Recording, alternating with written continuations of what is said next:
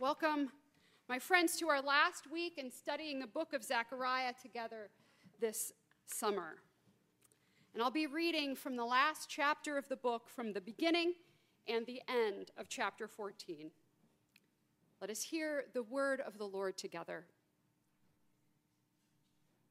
Behold, a day of the Lord is coming when the plunder taken from you will be divided in your midst. For I will gather all the nations against Jerusalem to battle, and the city shall be taken, and the houses plundered, and the women raped. Half the city shall go into exile, but the rest of the people shall not be cut off from the city. Then the Lord will go forth and fight against those nations as when he fights on a day of battle. On that day, his feet shall stand on the Mount of Olives, which lies before Jerusalem on the east, and the Mount of Olives shall be split in two from east to west by a very wide valley, so that one half of the mount shall withdraw northward and the other half southward. And you shall flee by the valley of the Lord's mountain. For the valley between the mountains shall reach to Azal, and you shall flee as you fled from the earthquake in the days of King Uzziah of Judah. Then the Lord my God will come, and all the holy ones with him. On that day there shall not be either cold or frost, and there shall be continuous day, it is known to the Lord, not day and not night, for at evening time there shall be light. On that day, living water shall flow out from Jerusalem, half of it to the eastern sea and half of it to the western sea. It shall continue in summer as in winter. And the Lord will become king over all the earth. On that day, the Lord will be one, and his name one. On that day, there shall be inscribed on the bells of the horses, Holy to the Lord. And the cooking pots in the house of the Lord shall be as holy as the bowls in front of the altar, and every cooking pot in Jerusalem and Judah shall be holy to the Lord of hosts, so that all who sacrifice may come and use them to boil the flesh of the sacrifice. And there shall no longer be traitors in the house of the Lord of hosts on that day. This is the word of the Lord. Thanks be to God. You can be seated. So there is a, a sort of, I, I don't know if it's really a literary device, but it's a sort of a literary trope or idea that we are familiar with in our culture, and it doesn't even have a name, so I'll have to just say it. It's the the teacher has left the classroom and the kids go crazy trope. You know what I'm talking about? I have an image of it. Okay? So the teacher leaves. Uh, maybe it's a family emergency or a phone call or, or something like that. But for, I don't know, 17 and a half minutes, the class is left alone. I don't really know if that's allowed, but we can imagine how it is. And, and sometimes in this trope, uh, a student, a good one, maybe you, is put in charge. But we all know how this is going to turn out. But if you don't, let's imagine. So, so first, some kids start throwing spitballs, uh, making paper airplanes, and, and Randall, I'm going to make up names, and if this is your name, please don't take it personally. So Randall goes to the board and draws a caricature of the teacher with a big witch hat on her head and her freckles turned into warts.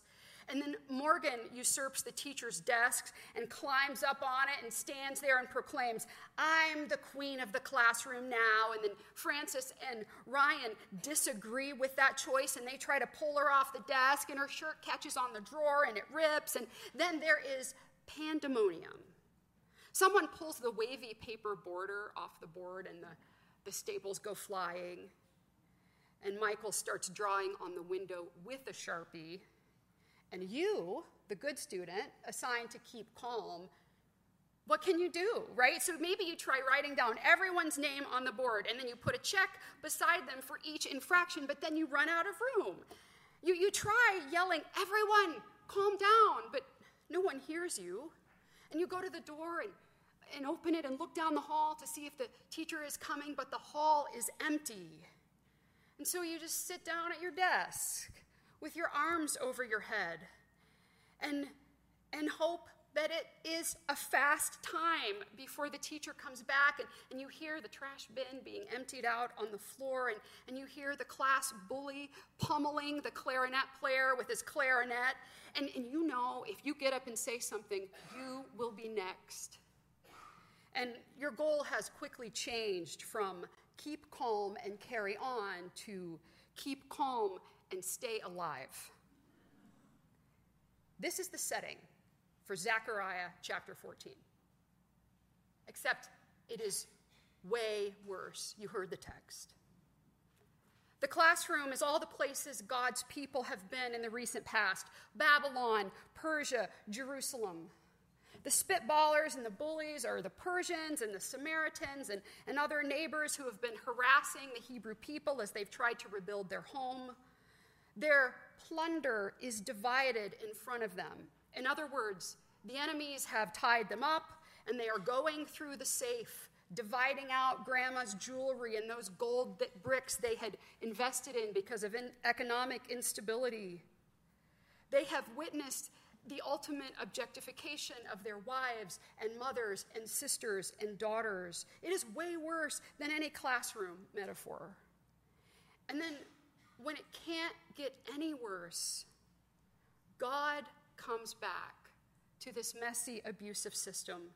God comes back. We read in the passage, then the Lord will go forth and fight against those nations as when he fights on a day of battle.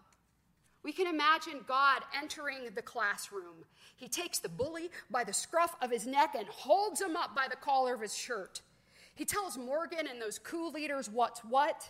He erases the embarrassing caricature of the teacher on the chalkboard the whiteboard. he makes the spitballers pick up and then eat their spitballs. He handcuffs the bully and repairs the clarinet. And then, he's not done yet. He puts one hand on either of the sides of the door frame and he pushes and he opens a way so that you and that poor clarinet prodigy and the other kids who are just trying to keep calm can get out but it also opens up a way in, a way back for his helpers, for the, the angel army, as we hear about a lot in Zechariah, for the principal and the teacher and the janitor to come in and help clean things up, help make the wrong things right.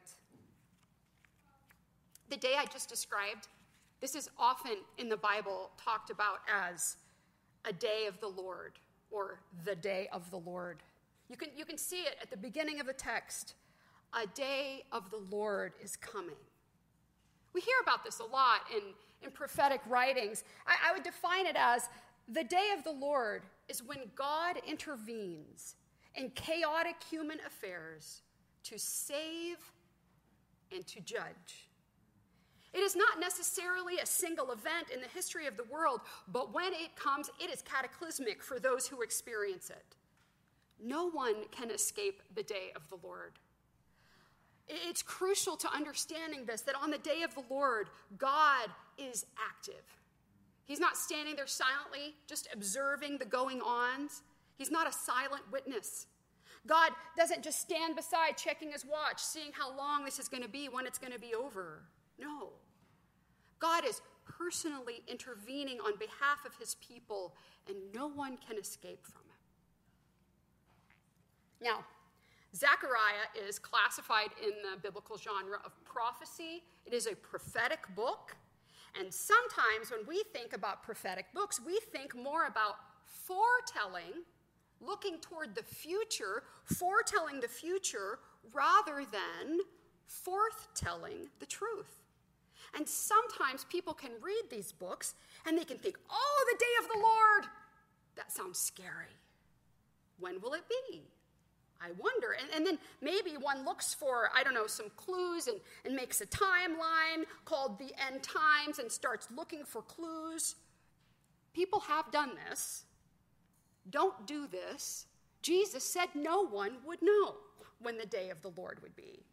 I, I would almost say that the day of the Lord is, is beyond time. Because there is a sense, and I'll get to this in a little bit in the sermon, that the day of the Lord has actually already happened and it will happen. But let's picture this day of the Lord in Zechariah 14. And, and we remember that prophetic pictures are like evocative art, it is not uh, a journalistic report of the future. And so here we see God standing on this mountain, his feet planted firmly, and with his feet, I mean, I have to imagine the strength of his legs, right? He is breaking the mountain in two to make a way out and to make a way in.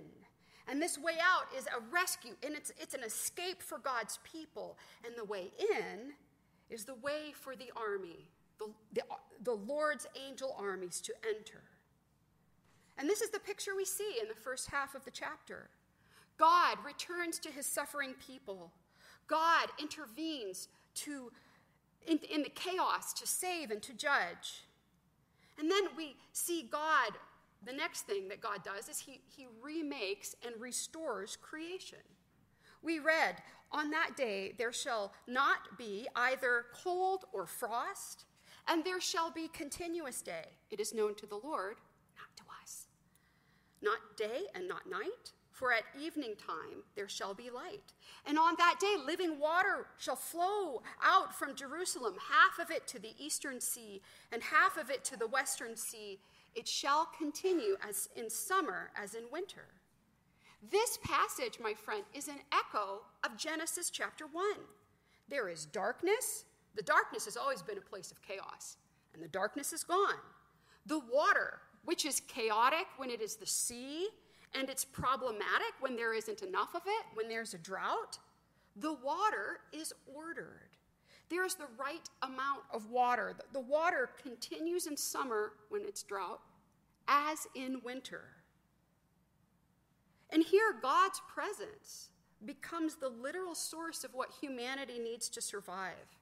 The, the heavenly bodies, the sun and the moon, they're no longer needed to produce light. God is the light.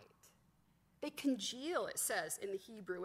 And, and the water starts to flow from Jerusalem, where God lives. Flowing water in Scripture is sometimes in the New Testament what is called living water. And it's flowing from the center of God's presence. And then there is the key to this passage. And the Lord will become king over all the earth on that day, the Lord will be one and his name one. And if you brought your own Bible, please don't mark in the Pew Bibles, but if you brought your own Bible, this is a good verse to underline because it is the theme verse in this section. The Lord will become king over all the earth. On that day, the Lord will be one and his name one. And this echoes, it references the passage in Deuteronomy, which is sometimes called the theme verse of the Old Testament, which is called the Shema, which means the hear, because it is hear, O Israel, the Lord is our God, the Lord alone. You shall love the Lord your God with all your heart and with all your soul and with all your might. Because, as Pastor Lars preached about last week, these other gods, they're not God. Our God is the only God. Our God is God and ruler, and our response is clear to love with, with our whole self, not just our heart, not just our mind, not just our body, but all of it, our whole self. Why? Because God is the one who comes back to the classroom. He doesn't forget us. He doesn't leave us. Our God saves and He gets vengeance. He judges and He rescues. He rescues, to go back to the classroom metaphor, he rescues the nerds from the bullies. He makes Morgan pick up all that trash. Our God saves, and the Lord will become king over all the earth. And then,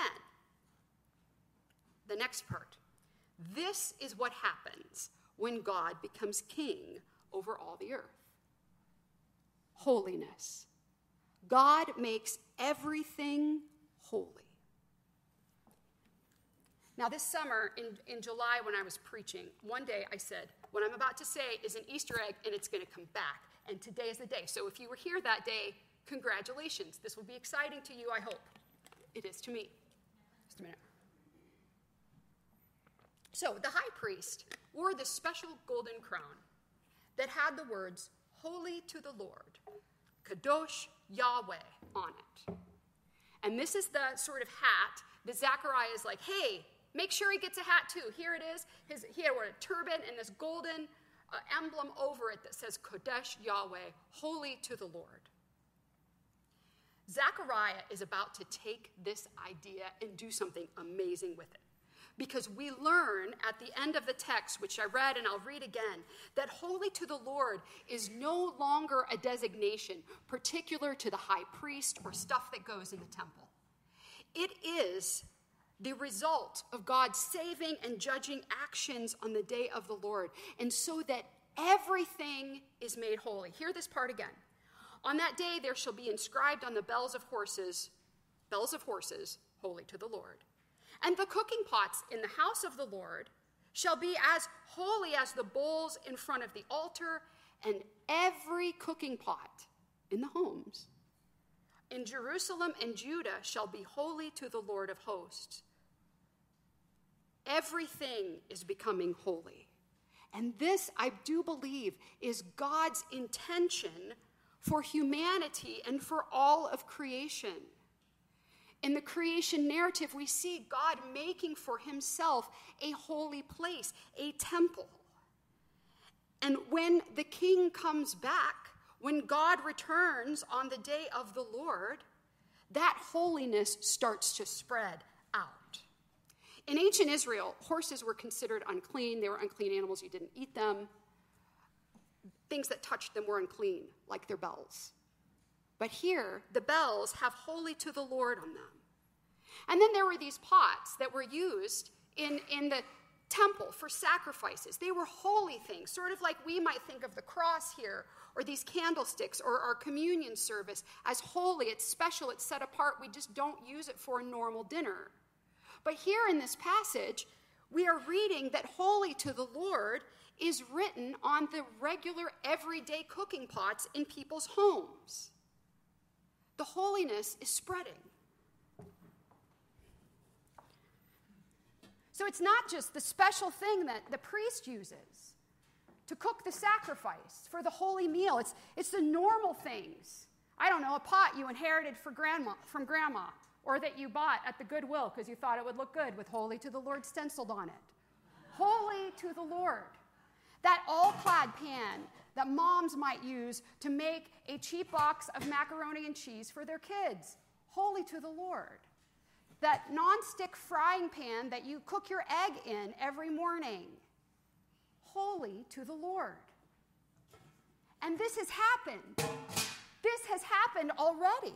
Because on the day of the Lord, which has already happened, God judged and saved simultaneously at Jesus' crucifixion. In Jesus' death, God judges sin. Sin dies with Jesus on the cross. And in the crucifixion, it, it's sort of like God metaphorically puts his feet on both sides of the mountain of sin that separates us from God and breaks it open so we can get to God. And so God can get to us. And then in the story we read in the New Testament, after 50 days after Jesus ascends, the Holy Spirit is sent to the church the Holy Spirit who sanctifies us, who makes us holy. This has happened already. But we'll hold on because I know what some of you are thinking. You were like, Sin died, Joy. Did you read the news? Do you know what is happening around us? Do you know what is happening in my own heart? Maybe you don't want to say that. Sin, sin still lives in a way, right? It's evident, it is around us but I would say it lives a half life. For you Harry Potter fans, it's sort of like Voldemort, who separates his soul into seven parts. And when you learn that, you're like, yeah, he's not going to make it, he's going to die. That is kind of like what has happened to sin. The die has been cast. And so, in the meantime, we live in this sort of in between time between the first day of the Lord and the coming day of the Lord. Sometimes this is called the already but not yet of God's kingdom. There's a fancy theology word for this called realized eschatology, because the day of the Lord has come, but at the same time, the day of the Lord will come. Jesus will, and we affirm this in our creed, Jesus will one day return to judge evil and to save his people to live eternally with him. And so, in this in between time, we have access to God through Christ in a way that Zechariah's audience could never have imagined. We no longer need a human high priest to make a sacrifice for our sin. We no longer need a temple to get to God because Jesus is that high priest. Jesus is that temple. And through the Spirit, the work of Christ in our lives, God is making each of us holy. Kadosh Yahweh, holy to the Lord, written on each of us. And this is good news. God's holiness is available to us. Your cooking pots, or whatever, your cooking pots too can have Kodesh Yahweh on it. Maybe you can tell I really love this passage. It is one of my favorite texts in the Bible. I remember a few years ago, it was actually November 22nd because I went back and looked at my devotional book I was using at the time. I was, I was having my devotions, I was in the kitchen, it was early in the morning. Uh, I, I'd read the Bible, the whole thing before, and you know, some things you just miss, and I must have missed it before because I, I get to this verse and I look up at my drainer full of dishes from the night before, and my Dutch oven was in it. It's one that Justin and I have had since we got married. It's very plain. Um, it's from J.C. Penney, and um, I cook vegetarian soup in it a lot. And like, I looked at that pot and I thought, "Holy to the Lord." That that pot is written, "Holy to the Lord" on it, right? Every cooking pot. And it was like that day I was given these, these invisible glasses on top of my regular glasses that said holy to the Lord on it. And I could like look around and be like, holy to the Lord. Holy to the Lord. This can be holy to the Lord. Because in the day of the Lord, God takes these tools, these pots and pans, these horse belts, these horse bells, these tools that can be used for good and evil. We recognize that. I could cook poison. I won't right? But we could do bad things with them, but God takes them and through the Spirit makes them and us holy. And it's not limited to horse bells and cooking pots. God invites us to take every single aspect of our lives and present it to God for sanctification, to be made holy. I love Eugene Peterson's translation of Romans 12 on this, and it'll be on the screen. So here's what I want you to do God helping you. Take your everyday, ordinary life, your sleeping, eating, going to work, and walking around life, and place it before God as an offering. Embracing what God does for you is the best thing you can do for Him. Don't become so well adjusted to your culture that you fit into it without even thinking. Instead, fix your attention to God. You'll be changed from the inside out. Readily recognize what He wants from you and quickly respond to it. Unlike the culture around you, always dragging you down to its level of immaturity, God brings the best out of you, develops well formed maturity in you. This is our call as disciples of Jesus, my friends. This is our call to invite the Holy Spirit into every aspect of our life so that it too, this is the Hebrew here, it too is Kodesh Yahweh. It too is holy to the Lord. Maybe it bothered you, some of you that I put an Amazon box on the table. Remember, this is set apart, but so can everything in this box be. Take every aspect of your life, every aspect. I, think about your work and your technology use. Maybe you use a, who uses a computer for their work or school? Okay? Holy to the Lord. What would it look like to do that work? Always thinking about God's call for us and the holiness that is going to come through us to make that work holy toward the flourishing of society, toward right decisions, toward ethical foundations, toward the glory of God. And not just our work, but how we use technology. I know that Pastor Larson and I talk about this a lot, but this is a problem, my friends. Goodness is a lot easier, but so is wickedness with technology today. How do we set apart the way we use technology to be holy to the Lord? So it doesn't sound like the beginning part of Zechariah 14, but so it's holy. Students, kids who are in sports, this represents all sports today.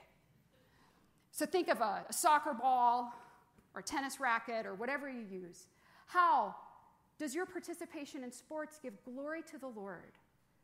So that you respect your teammates, you learn how to be a good loser and a good winner. You recognize that it is just a game, it is not the end of the world. You respect your coach, and you minister to others on the field, holy to the Lord. All our hobbies, the way we use words. Going to roll off. The way we use words, I know we don't probably have big dictionaries, right? But how do we use our words in communications with others and what we say, and knowing when to be silent and when to speak up, and even how we talk to God, listening, holy to the Lord.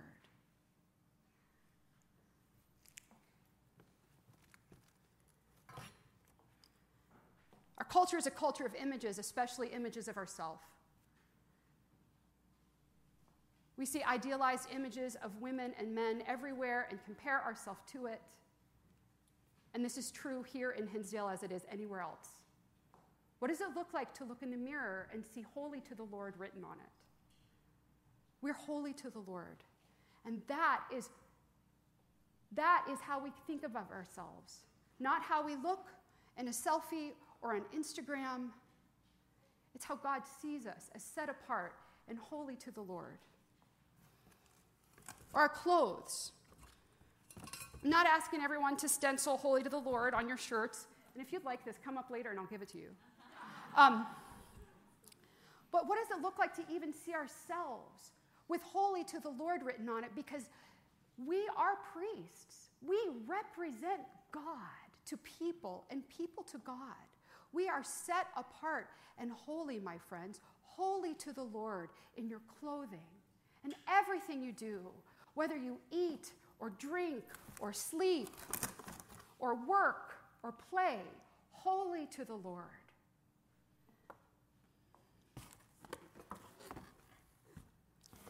You know, holy to the Lord doesn't fit on everything. I had some stickers made. They'll be out in the garden quarter. You can come up and get some from me. They gave us twice as many as we paid for, so I think that was a sign. Um, so you can get one and put it on your phone or the dashboard of your car if you struggle with rec- representing God's holiness when you drive um, in Chicago. So, I, I have kind of a weird suburban life. We have a large grapevine, and every year I, I harvest the Concord grapes, and I can probably 50 quarts of grape juice for my family. It's what we drink uh, instead of juice from the store. And when I, when I picked this last year, this year's isn't ready yet. I, I didn't think I'd use it for communion. It's for my family, right? But you know what? This is the material becoming holy. God sent the rain, God sent the sun, and the grapes grew. And I just responded. I picked them, I um, washed them, I put them in sterilized jars. I boiled them for 20 minutes. I checked the seals, they were sealed. I put them in the basement. Normal grape juice, normal grapes. But through the work of the Spirit making everything holy, we are reminded how holy to the Lord. From the material, holy. And, and, and we'll have some of this. It'll go in us. It'll become who, who we are. And who part of us are as we are images of God. And this is how God works, making things holy. And so, this is what we're going to do when we have communion today. I want to invite you to think about God's call on your own life. Holy to the Lord. What aspect in your life would you put a sticker on or an invisible stencil? Holy to the Lord.